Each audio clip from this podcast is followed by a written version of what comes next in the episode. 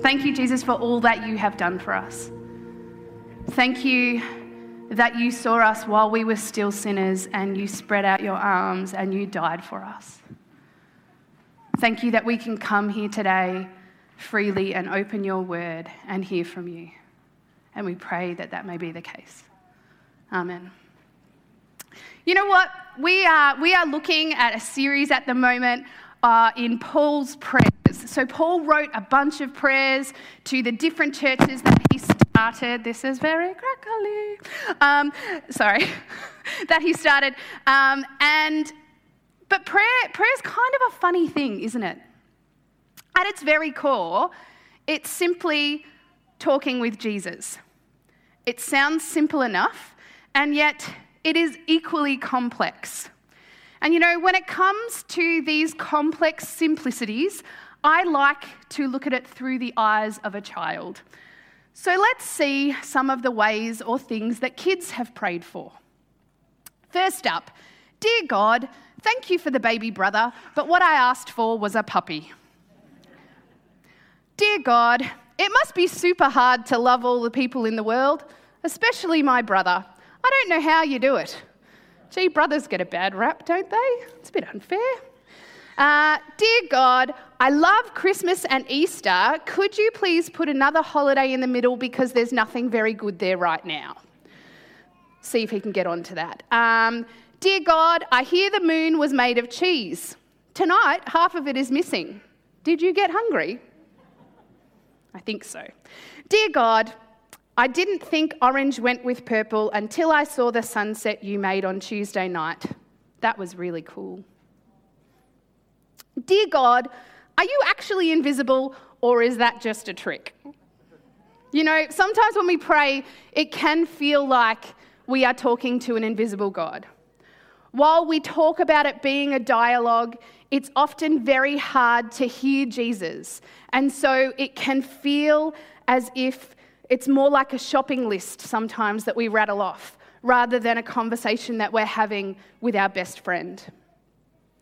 Um, as you are aware, probably we are taking a brief pause at looking through 1 Timothy, which is the series that we've been doing for the last little bit, uh, to focus on one of our core values here at New Peninsula, which is prayer. Um, and like I said, we are looking at some of those prayers that Timothy, uh, sorry, that Paul wrote to the various churches that he planted. And due to house arrest and other various things, uh, he wasn't able to go back and visit all the churches that he planted, so he wanted to write some things about them. Now, this morning, I'm very excited because I get to speak from uh, the letter that he wrote to the church at Philippi. And I have to tell you that Philippians is without a doubt probably my favourite book in the entire Bible. Uh, it's only four chapters long, so it's quite short, so you can read it in one sitting. I don't like the big long ones, uh, they take too long to read. Um, but the short four chapters are filled with so much awesome awesome thing. Probably the, my favorite thing about it is that it's filled with joy. It is known as Paul's letter of joy, but it also has encouragement, it has rebuke, it has advice, it has friendship, and at the very heart of it, we find the gospel. So clearly, Philippians is a favorite book of mine. In fact, I was asked recently if you could only take 10 chapters of the Bible uh, to, a, to a deserted island, if you were stranded on a desert island, uh, and you could only take 10 chapters, for me, four of those chapters would be the book of Philippians. So that's how much I like it. Have a think about that question, though. It's a very interesting question. But we are going to pick up in, cha- in verse 3. So it says, I thank my God every time I remember you. In all of my prayers for all of you, I always pray with joy because of your partnership in the gospel from the very first day until now. Being confident of this, that he who began a good work in you will carry it on to completion in the day of Christ Jesus. That, my friends, is my number one verse in the Bible. Uh, that he who began a good work in you, God began it God began that good work in you, and He will carry it on to completion in the day of Christ Jesus. Picking up again, verse 7. It is right for me to feel this way about all of you, since I have you in my heart, and whether I am in chains or defending and confirming the gospel, all of you sharing God's grace with me. God can testify how I long for all of you with the affection of Christ Jesus. And this is my prayer. Listen up. This is the prayer that he prays for them that your love may abound more and more in knowledge and depth of insight, so that you may be able to discern what is best and may be pure and blameless for the day of Christ filled with the fruit of righteousness that comes through Christ Jesus to the glory and praise of God. Whoa, what a prayer. That's pretty amazing. You know, this letter is the result of more than just a church plant. You see, Paul had a sincere and deep friendship with the church at Philippi. It is a personal and emotional letter and he's not at all sorry about it. In verse 7, he says, It is right for me to feel this way about you. And then in verse 8, he says that he longs for them. Uh, and, and why is that? Why does he long for this little church in a little town in the outskirts of the, of the Roman Empire? Because when he was in the toughest spots in his life, they stood by him. As he sat on death row, they still loved and cared for him. They were not at all the perfect church. They certainly had their problems, but they were a loving church and they deeply loved Paul. Part of their love, part of his love back to them was this prayer. It's not a prayer for material need or for healing or for a big decision that needed an answer or anything like that. It's not wrong to pray for those things at all. Paul does so in other parts of the New Testament, but this prayer isn't about that. This prayer is about their faith, about their life together with Jesus. This is a gospel centered prayer for spiritual vitality. And it's just, oh, I don't know. I get excited. I'm sorry. um, so, I especially love how he prays that their love may abound more and more. Imagine if our friendships, our lives, our church were characterized by this sort of love, by an abounding love, a love that sees others through the lens of Jesus. We know we are abounding in love more and more when we begin to look at each situation and think, how does Jesus want me to move, to move toward this person? We live in a world that asks us to step back from situations. But Jesus says, I want you to step toward this. I want your love to abound more and more. How many problems have been a result of withheld love? When is there not a reason to love? It doesn't mean you always like, it doesn't mean you permit abhorrent behavior, but it does mean that you love.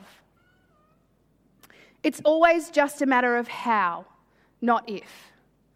When we abound in love more and more, we find reason to come together in a world that says be separate, particularly over the last two years. And yet, it is an entirely countercultural thing that we are called to do. So, how do we get to this kind of love? Well, I think one of the reasons why we're pressing pause on 1 Timothy and looking at prayer is because I think one of the main keys is prayer. Prayer for all but praying in all humility.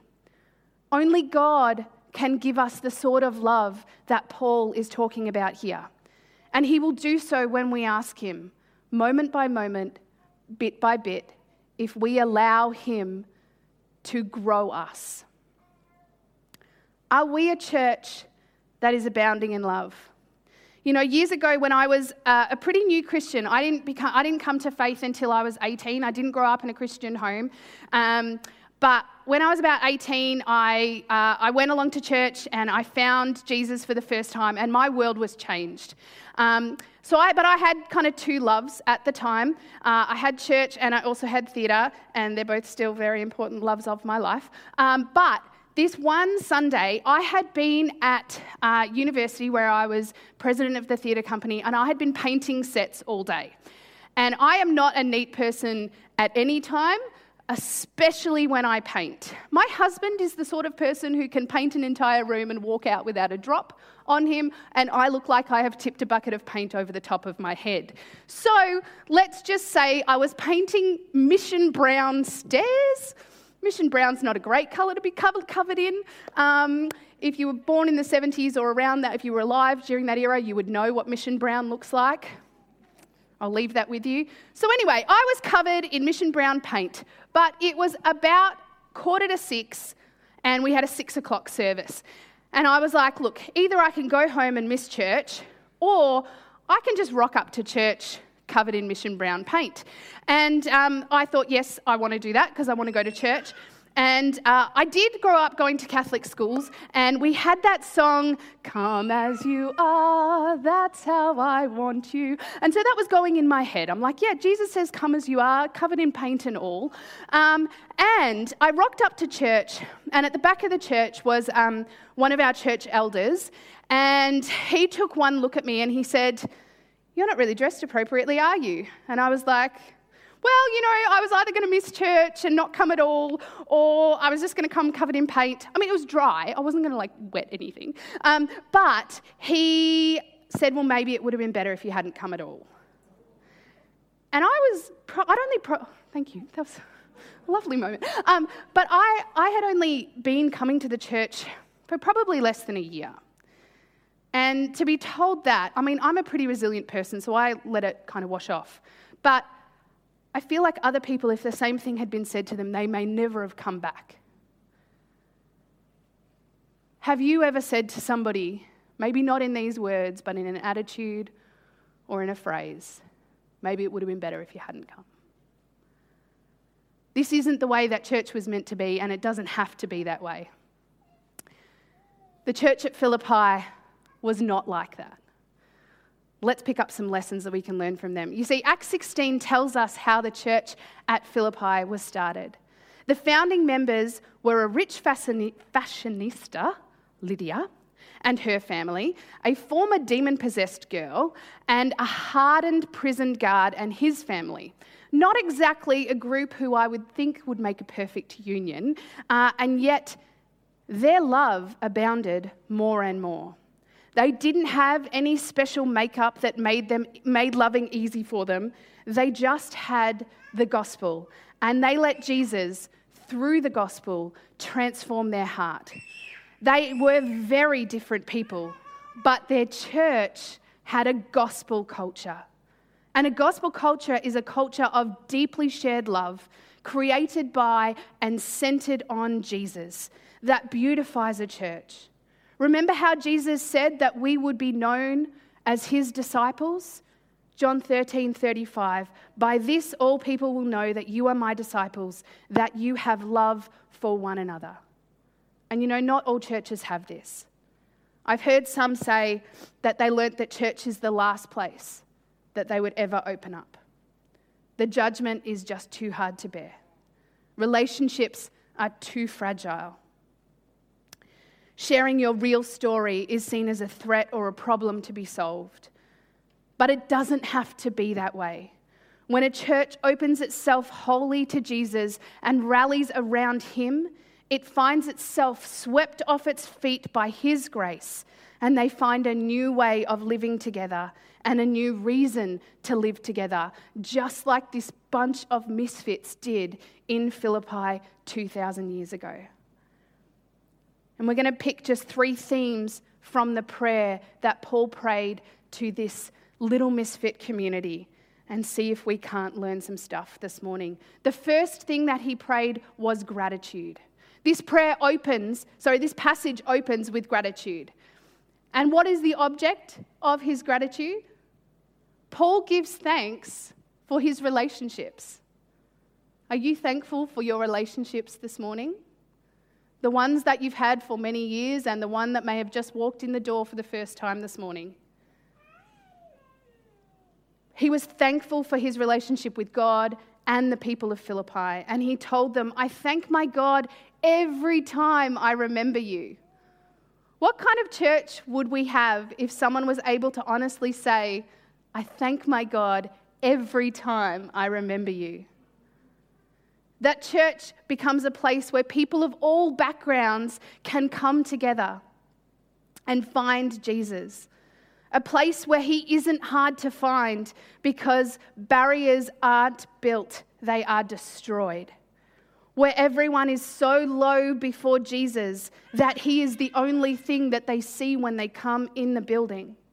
Where a response to a confession is, Dear one, Jesus has saved you and real help and prayer follow. A place where others weep with you and rejoice with you, where honesty is so common it's shocking, where true friendships blossom and grow, sustained by the Spirit, where God's glory is the goal and everyone is so content in Him that they can barely stand it. And more and more people who are looking for Jesus are finding Him and being rejoiced over and with. Who doesn't want a church like that? I do. I mean, I think we're doing really well, but I feel like we can all learn to be a little bit more like this. And how is this place created? Really simply, it's created by prayer. We need more of Paul's attitude of gratitude. We need to live in a place, in a way, so other people can honestly say, I thank my God every time I remember you. The second key to being uh, a people of prayer and people who are abounding in love more and more uh, is by being a people of grace. You know, grace is one of the key things that separates Christianity from so many other faiths. Verse 7 tells us that we all share in God's grace. Paul never forgot the grace that he received. You know, the word grace appears 124 times in the New Testament, and 86 of those times are in Paul's writing. It was the foundation of his story, and it is the foundation of our story as well. God Himself is writing this story every day in big and small ways. But grace isn't something we only receive, it is something that we can extend to others. And when we say and mean that all are welcome, there is nothing you can do to make God love you more or less. You are welcome here. The third uh, G, because you know, we like alliteration, makes it easy to remember. The third G that we can pick up from this short prayer that Paul wrote is growth. We need to be growing. Not numerically, though often that is a byproduct of spiritual Christian growth. Um, but Paul prayed for these little misfits, these good and godly Christians, to keep growing in love, wisdom, and goodness. He said, My prayer for you is that you may be able to discern what is best and may be pure and blameless for the day of Christ. What a high standard he sets. We can certainly grow and help others to grow by prayer, even as Paul prayed. And most of us need to grow in our prayer lives. You know, I think some people sometimes think that pastors are super spiritual and we just sit around and wait for Sunday to come and pray all week. Uh, there's my Catholic upbringing, sorry. Uh, but we all struggle with prayer life at some times. I found one of my most easy ways to pray is to turn off the radio in the car because I, I can't really do much else, but I can have a conversation with God. Where do you have your conversations with God? Paul's prayer teaches us so much about how we can share grace have gratitude, and grow in our love for Jesus and others. And it teaches us how we can pray. What might God do if we learnt to pray the prayer that Paul prayed at Philippi? What kind of people might he make us into? What kind of church might we grow to, into more and more? What abounding love would we have? You see, in the end, Paul is praying for God's glorifying, abounding love in the life of the people that he loved. Is there anything greater? You know, it's easy to read this and to think, okay, so how do I glorify God? We learn to pray and depend on God to bring what He wants to open our lives completely to Him. Paul wrote this letter, but we read it in Holy Scripture 2,000 years later. And you know what that means? It means that this prayer wasn't just intended for a small church in Philippi, it was intended to be for all of us so that we may be reading it 2,000 years later. It is God, what God wanted for every church. If you pray this prayer during this week and you find your love lacking and someone pops into your mind that maybe you haven't loved as you ought, can I encourage you to reach out to them? Love them.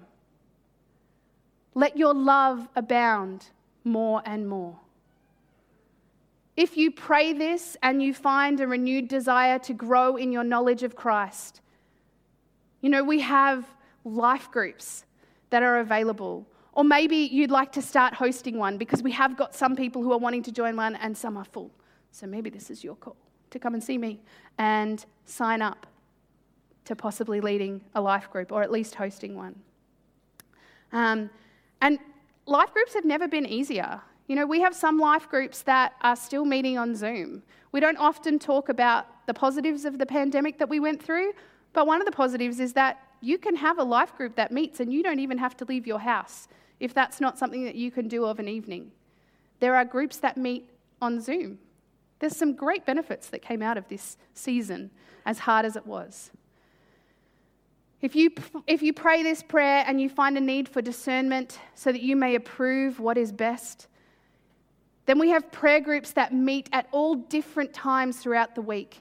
In the mornings, uh, I think there's one in an evening. There are, there's one that meets here on a Sunday before church. Uh, there's one that even meets on Facebook. We have a little chat that just builds up with many, many comments.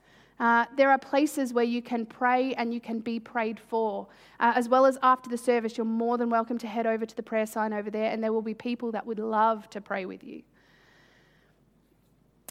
Um, and if you start praying this prayer and you find a renewed desire for God's glory, then you have become the answer to what Paul was praying that we all may abound more and more in love. The life we long for together, that we've tasted already, is not hard to get. All we have to do is ask, and all we have to do is be open to loving more and more and being loved more and more.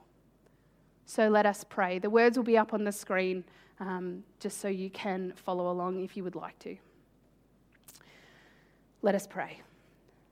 Father, it is our prayer that our love may abound more and more with knowledge and all discernment, so that we may approve what is excellent and, and so be pure and blameless for the day of Christ filled with the fruit of righteousness that comes through Christ Jesus to the glory and praise of God.